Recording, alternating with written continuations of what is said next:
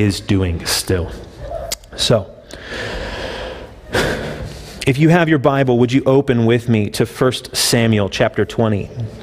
For the next few weeks, uh, the next three weeks in particular, we're, we're trying to do this. We're trying to re-center the life of our church for a couple weeks just on what is happening in Easter. What is happening in Easter. And so, um, uh, traditionally, Palm Sunday is a Sunday of rejoicing, which is next week. And it's a Sunday where we rejoice that the King has arrived, but there's this thing that has struck me about Palm Sunday. It's that there are on Sunday many rejoicing that Jesus has come, and on Friday there are many saying, Crucify him. There's a significant turn that happens in that moment, and it's, it's, it's kind of bothered me as I've been thinking about this season. What do we do with that turn, and why does that turn exist? And are there those of us in the room who would make that turn from Sunday to Friday, where we are celebrating, hey, the king has arrived, victory is here. And then on Friday, we're saying, no, kill him, get rid of him. We don't want him as our king. It's a fascinating turn. It's one that, if I'm honest, has haunted me. And I think there's a answer to why that turn exists here in 1 Samuel 20. So if you have your Bibles, we're going to be reading 1 Samuel 20. We'll read verses 16 to 23, then we'll jump down to verse 30 through 34, and then we'll finish at verse 42. We'll be teaching the whole passage of 1 Samuel 20 this morning, but it's 42 verses long, and so I wanted to get some of the meat out and then reflect on the passage. So, 1 Samuel 20 starting in verse 16.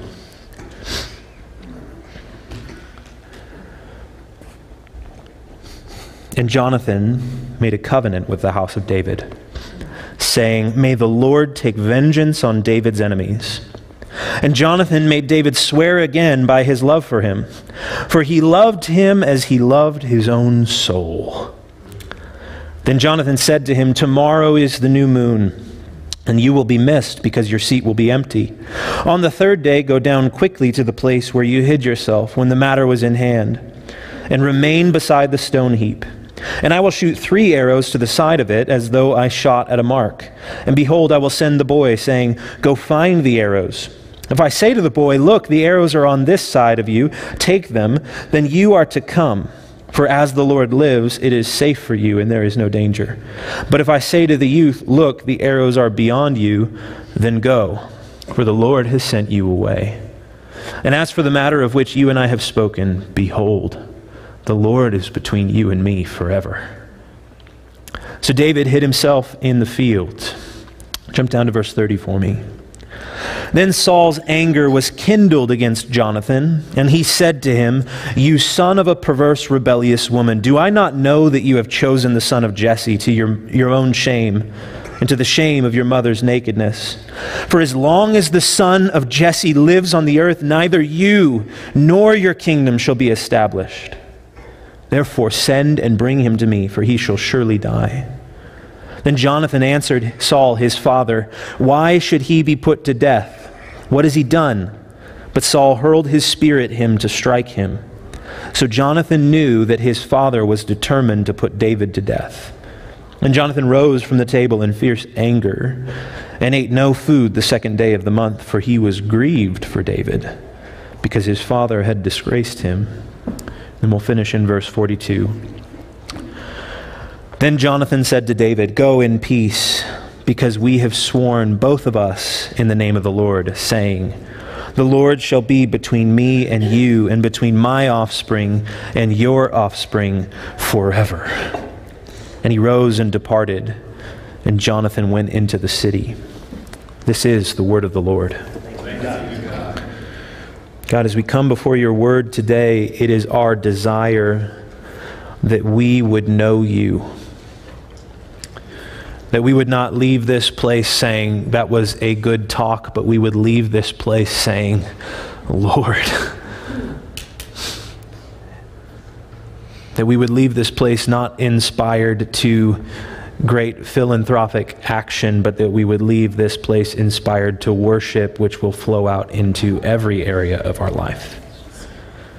Lord, I pray that we would not leave this place thinking that we could take or leave your word, but that we would feel as if this is the very word of life. God's word.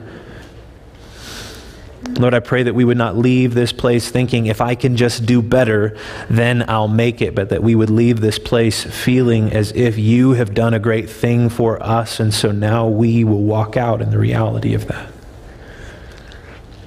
God, help our time together. I pray that this would be a season of our church life where we would recognize what it is that you've done for us. We would recognize what it is you're inviting us into, and that we would not turn away, but that we would turn towards you. It's in your name I pray. Amen. I'm at a, a, season in my life right now um, that I'm sure many of you are familiar with. Um, the season that I'm in is where saying yes to one thing often means saying no to something else. Saying yes to one thing often means saying no to something else. So here's some examples of this. Saying yes to investing time in a specific person means saying no to investing time in someone else. Saying yes to my family often means saying no to various opportunities that have been offered to me. Or saying yes to hanging out with my friends typically means saying no to catching up on work. I'm better at saying yes to catching up on work than spending time with my friends, though, to my own shame. Maybe you're in here today and you're a college student, and to say yes to the fun thing that you're wanting to do this weekend means sacrificing sleep to catch up on studying. Or maybe you're here and you're saying yes to the opportunity for career advancement. And in your career, uh, advancing in your career means saying no to your kids during just a very formative year of their life. Or maybe you're saying yes to one thing you really want means saying no to other desires as well. This complex bartering system that can easily become our lives is asking us a very important question. It's essentially asking us, what are you willing to sacrifice for? What are you willing to sacrifice for? Every decision that you make and every decision that I make comes at a cost. If you're wise, you might spend time thinking to yourself, okay, and asking questions like, what do I need to prioritize in my schedule? Or what are the non negotiables in my life? Or who are the people that need me to be the most present? And in all of those questions, what you're really asking yourself is, what am I willing to give up everything for? What am I willing to give up everything for? The way we answer that question is directly related to our identity. In this story that we're in, in 1 Samuel, it's, it's a fascinating story. It's a fascinating book. Um, obviously we haven't been preaching through 1 Samuel, so you might be wondering who Samuel is and who David is and who Saul is and who's Jonathan is, who Jonathan is. Well, the story of 1 Samuel, it's a story of God's people, but more specifically, it's a story of God's people rejecting God as their king. They have looked around at the nations and they've seen the success of the nations and they've seen the people in other nations get to live and they've said, I want that for my life. And I can't have that if God is my king. Give me a king that lets me do that. And so the king, choo- the king uh, arises from the people, and God gives his people a king of their own choosing. And it's no surprise to us that the king that the people have chosen is a king that also rejects God. We have a people that rejects God, and now they've chosen a king that rejects God. And the message of 1 Samuel is that even though God's people have rejected him, and even though God's king, or uh, the people's king have rejected God, God is going to bring a king who will righteously rule amidst his people, and that king will do so through the word of the Lord. And in this story, we're starting to see these characters at play. We see Saul, who is the rejected king. It's a story here of a rejected king, but it's also a story of an anointed king. Saul, the rejected king, he was the king who looked the part the king the people wanted, the king that satisfied their desires. In fact, the people looked at Saul, they saw how impressive he was from the outside, and they said, We'd be willing to sacrifice our commitment to God because we want this guy as our king. We'd rather have him than God. So they chose this man, and, and they said, We would say that our willingness to sacrifice starts here. We'll sacrifice God for this king. What are we willing to give up everything for? Our desires. That's how this story in 1 Samuel goes. You see this people willing to give up their commitment to God, willing to sacrifice His word for a king that meets their desires. And this king, Saul, he's the king who decides throughout his life that he knows what is best. He's the king that decides throughout his life that he is worthy of worship. Just a few chapters before, he actually wins uh, a battle and sets up a monument to himself because he thinks he brought the victory. And at the same time, in that story, as he is celebrating his own accomplishments, God is coming to bring a word of judgment upon him for disobedience to God's word. It's fascinating. He's a king that has answered the question, What am I willing to give up everything for? And his answer to that is myself and my kingdom. And then he is rejected by God because he has rejected God.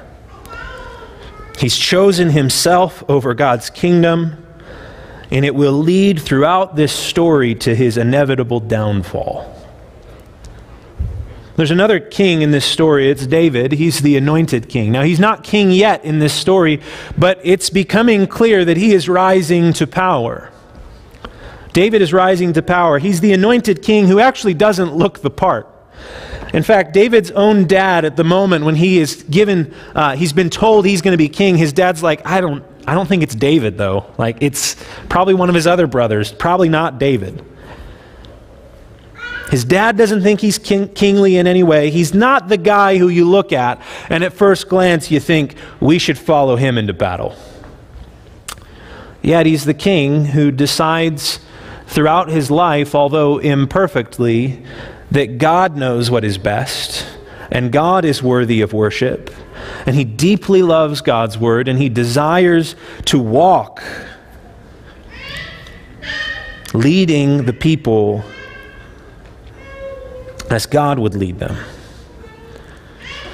He's a king that has answered the question, What am I willing to give up everything for? And he's answered it with God and his people and his kingdom.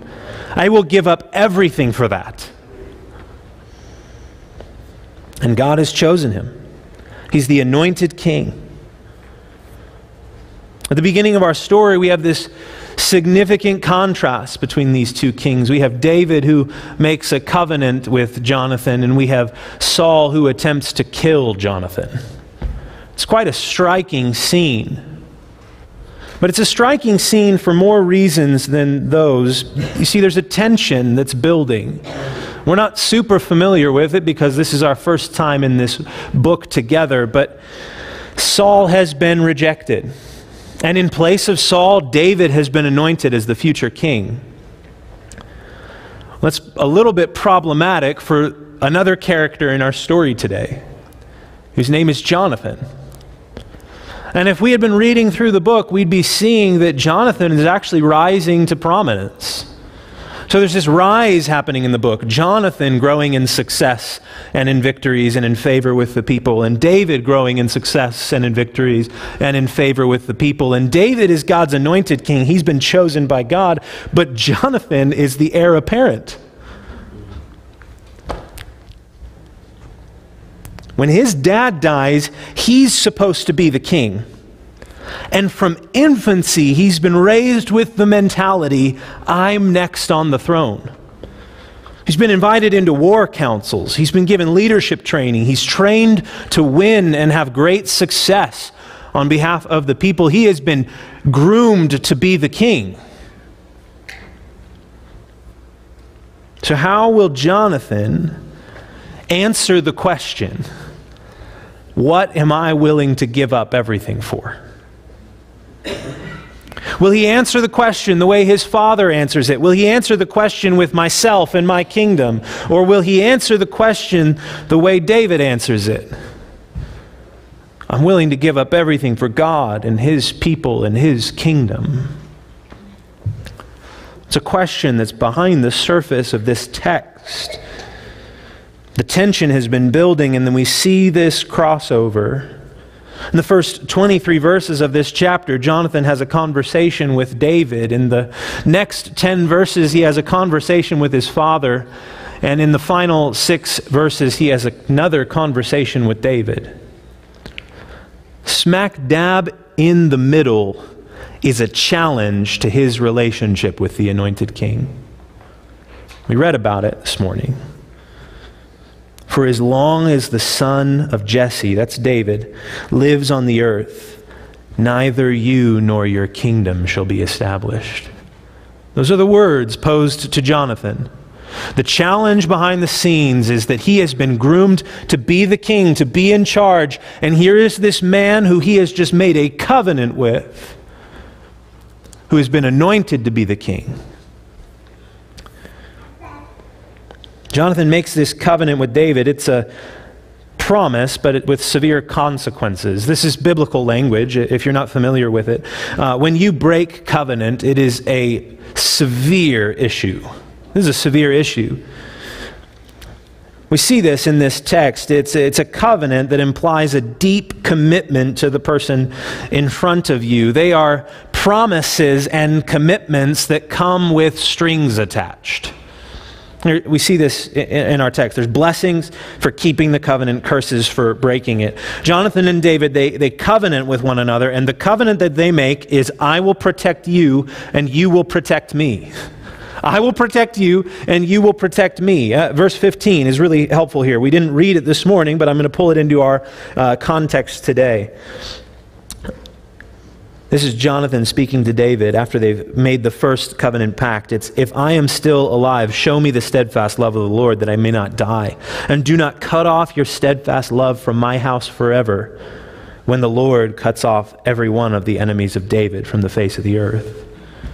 So Jonathan's saying to David, I'll keep you safe from my father's wrath. Show me your steadfast love and my house forever. And if I break this covenant, if I break it, May the harm that my Father intends for you fall upon me. There's, there's blessings. If I keep this, show your kindness to my family forever. It, there's curses. If I break this, may what is coming for you from my dad fall upon me. May I suffer the wrath. It's commitment and promise, but with skin in the game. Here, Jonathan is saying, I'm willing to sacrifice everything for God and for his king. In the very beginning of the story, I'm willing to sacrifice everything for God and his king. What's really interesting to me about this story is at this point in time, as Jonathan makes this covenant, it's an easy covenant to make. Let me explain what I mean by that. Chapter 20, verse 2 says this And Jonathan said to him, Far from it, you shall not die. Behold, my Father does nothing either great or small without disclosing to me. And why should my Father hide this from me? It is not so. the very beginning of this story, Jonathan is certainly committed to David, but he's committed because he doesn't think there's a threat. He does not think that his father will come and kill David. In fact, he tells him in the very beginning, No, eh, he won't do anything about this. He would have told me if he was trying to kill you. What he doesn't know yet is that devotion to God's anointed king is costly. Devotion to God's anointed king is going to cost him something. In verse 2, he thinks his dad is over the whole trying to kill things, uh, kill things with David. And yet, right off the bat, we're seeing that it's certainly not easy to be associated with David. It's certainly not costing him much, though. It's not costing him much. As the story continues, we see that the tension is growing. It's growing between David and the anointed king and, and Saul and the rejected king, as the rejected king. See, Saul has already tried to kill David before, but those attempts were unsuccessful. And now Jonathan is put into position where if he wants to protect David, he has to sacrifice his own claim to the throne. He has to deny his father and even himself and make a covenant with David, the Lord's anointed. And while this covenant at first is incredibly beautiful, it's somewhat shallow because Jonathan believes that it won't cost him much. He truly believes his father's over his jealousy and anger at David. He truly believes that his father won't do anything to David. And at this point, the covenant seems fairly easy to keep. I'm going to go to dinner with my dad. He's not going to be angry that you're not there. He's not trying to kill you. And then I'll come back and you'll be able to come back to dinner with me. It'll be awesome. That's Jonathan's perspective so far.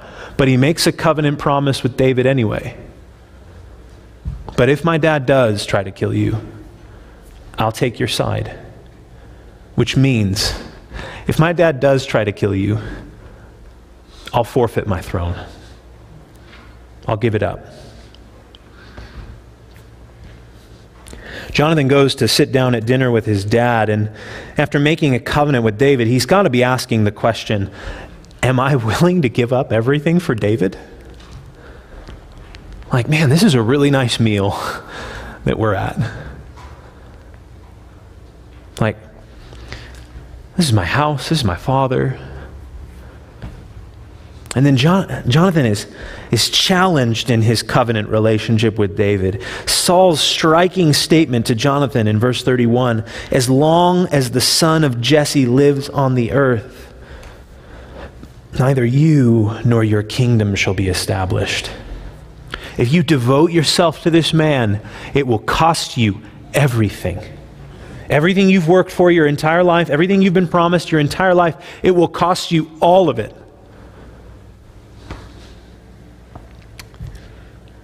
He's pulling on Jonathan's identity the identity of a son of the king with the promise of a throne.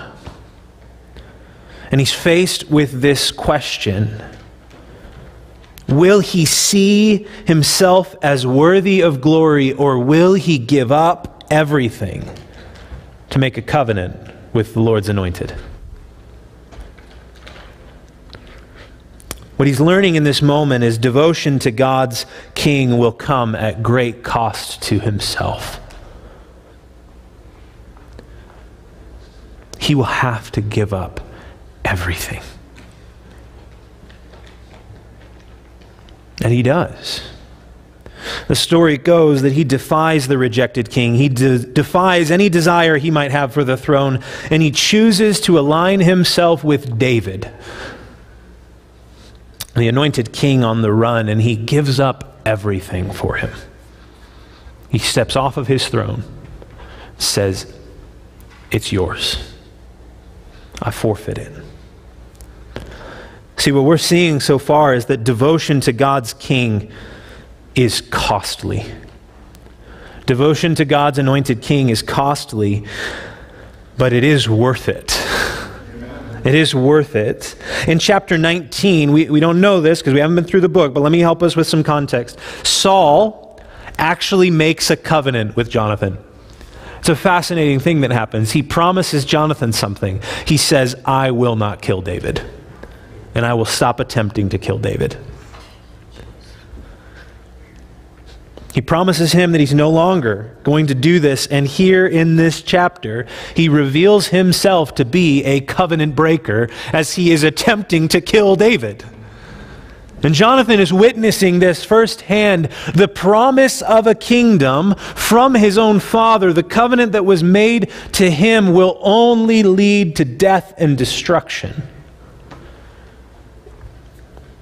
And then there's this repeated phrase in our chapter today, in the first conversation with David and the last conversation with David, and it says, The Lord will be between you and me forever. If we were to follow the story along, David actually does go on to become king. Unfortunately, Jonathan dies in battle, but Jonathan has a son. And his son is a crippled son. And in that day and age, if you were the son of the previous heir to the throne and you were crippled, it was a pretty easy argument to say we should take that guy out. Like it didn't take much to say we should get rid of him.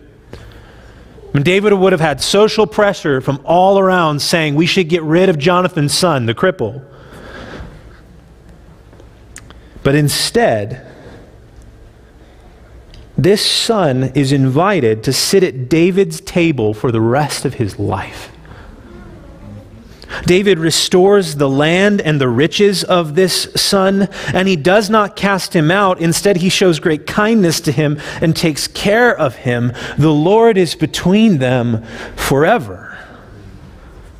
We see Saul, a covenant breaker with great promise of kingship and authority, and we say David, a covenant keeper, even though he is on the run and he is suffering greatly. Instead of seeking to keep his life, Jonathan gives up his life. And in doing so, finds life. See, devotion to God's anointed king is costly, but it is worth it. What is Jonathan willing to sacrifice everything for? He's willing to sacrifice everything for God, his people, and his kingdom. Instead of answering the question with, I will take on the throne that I've been promised, he chooses the way of God. There's a verse in Romans 15:4 that's fascinating to me.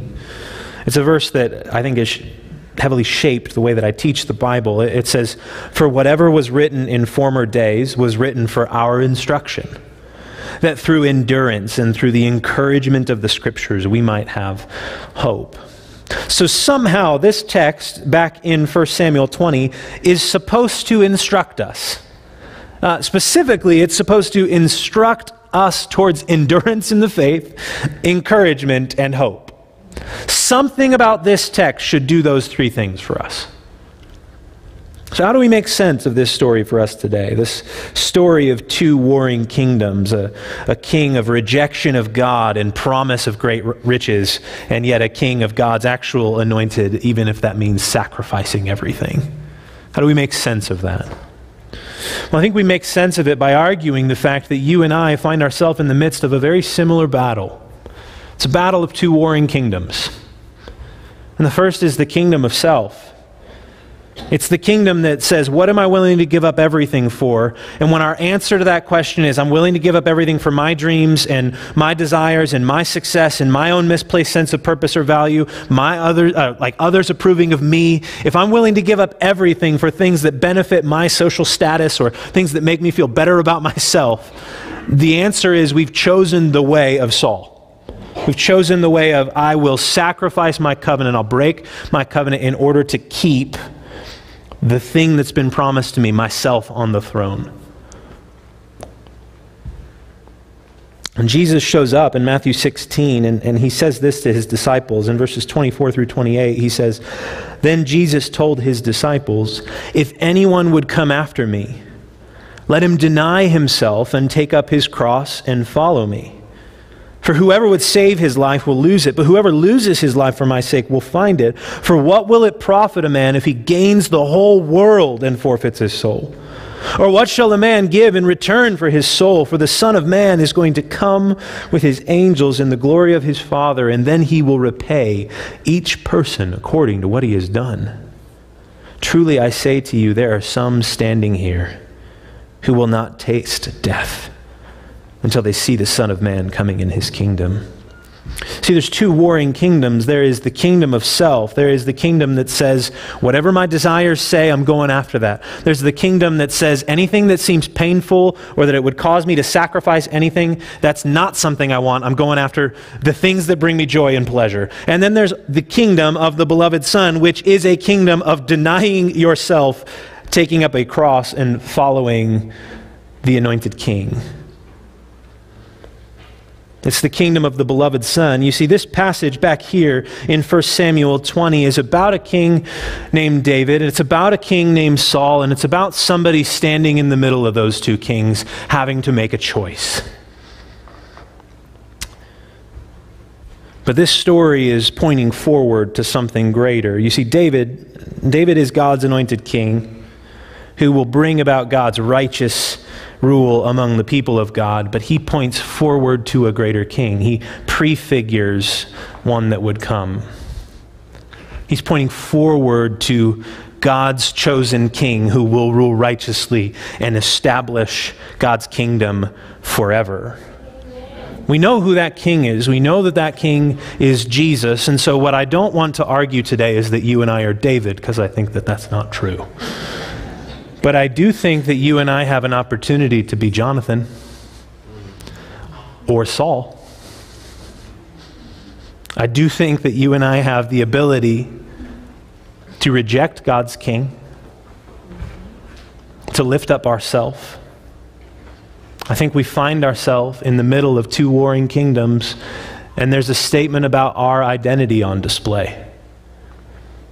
Will we choose the thing that we want?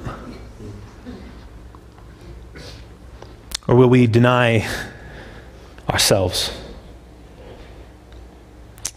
and find ourselves looking to the anointed king?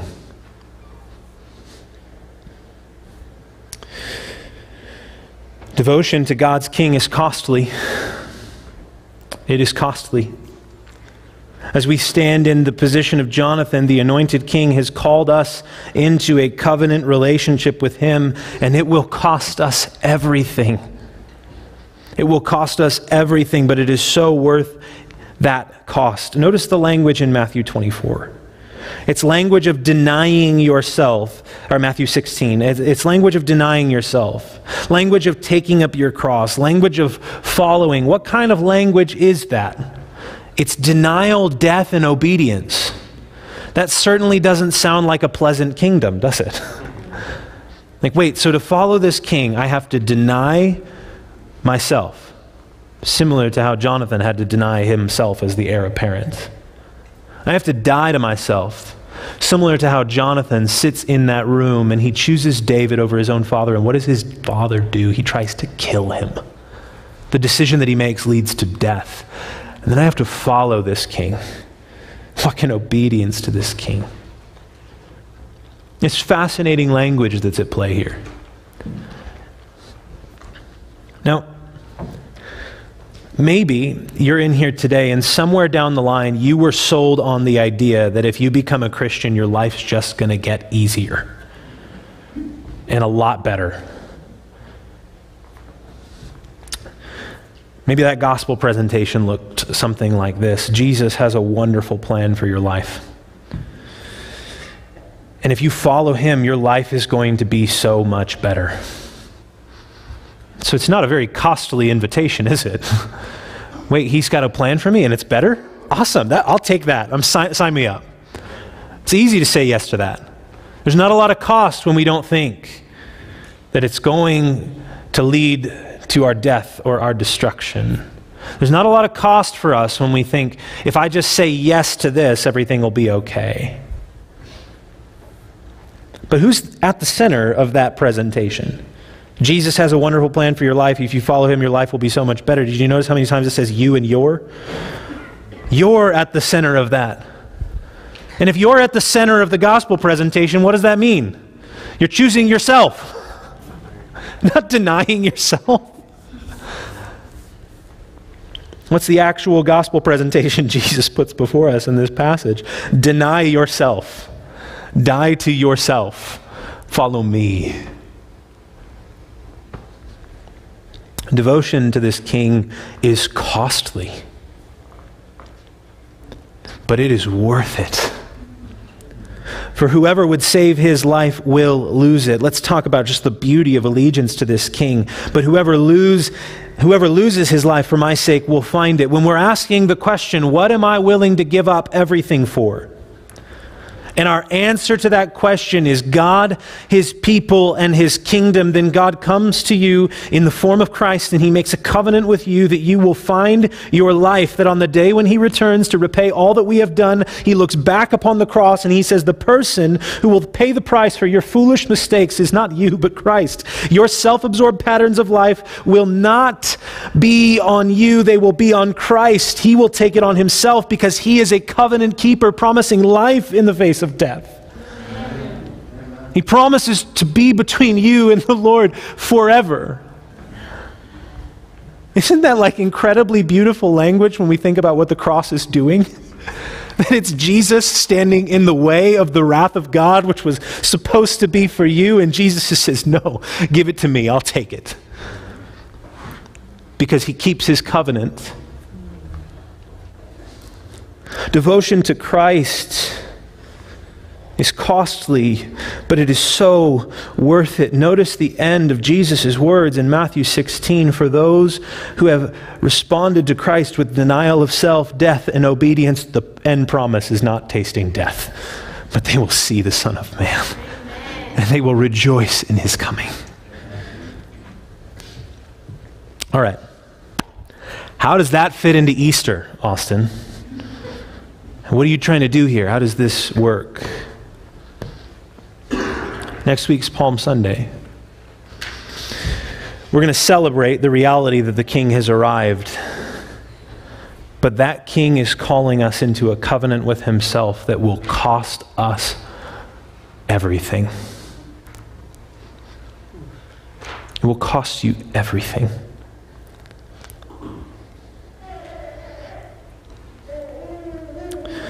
Many of us will be like those at the triumphal entry as Jesus shows up. And when he arrives, we will sing glory to God because at that point in time, associating ourselves with Jesus doesn't cost much. But as that week in Jesus' life goes, there are those who will walk away from him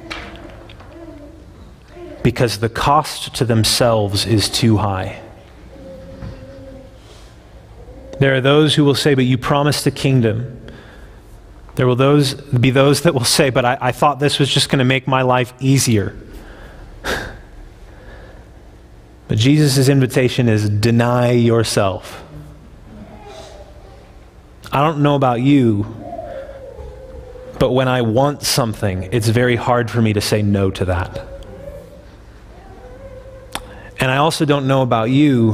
Um, but death never sounds like an enjoyable thing. And that's the invitation, the cost of relationship with this king denial of self, death. But the promise on the other side of that is that he will keep his covenant to you, and even your death will not be your defeat because it was not his.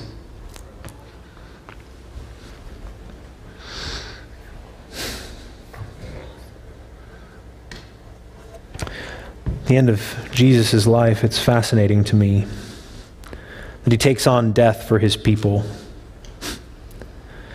As people are walking away from him because the cost to themselves is too high, it's at that, G- at that moment that Jesus takes on their death. And he asks himself the question What am I willing to give up everything for? for God, for his people, for his kingdom. And then he invites us into that very same denial to die to ourselves, to follow him. So, in closing this morning, what are you willing to give up everything for?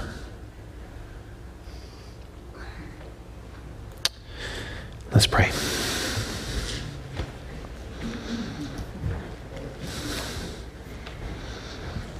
God, I thank you for the sufficiency of your word. Even amidst our own insufficiency. Lord, we come before this text this morning and we're awestruck at you and what you have done and what you're inviting us into. And we recognize that we stand in the middle of these two warring kingdoms And we desire that you would help us to see that even though it feels costly to devote ourselves to you, it is worth it. God, we thank you that you have answered the question what am I willing to sacrifice for? What am I willing to give up everything for? With the answer that you're calling us into. God, we want to be about you. We want to be about your people. We want to be about your kingdom. So we pray that you would help us.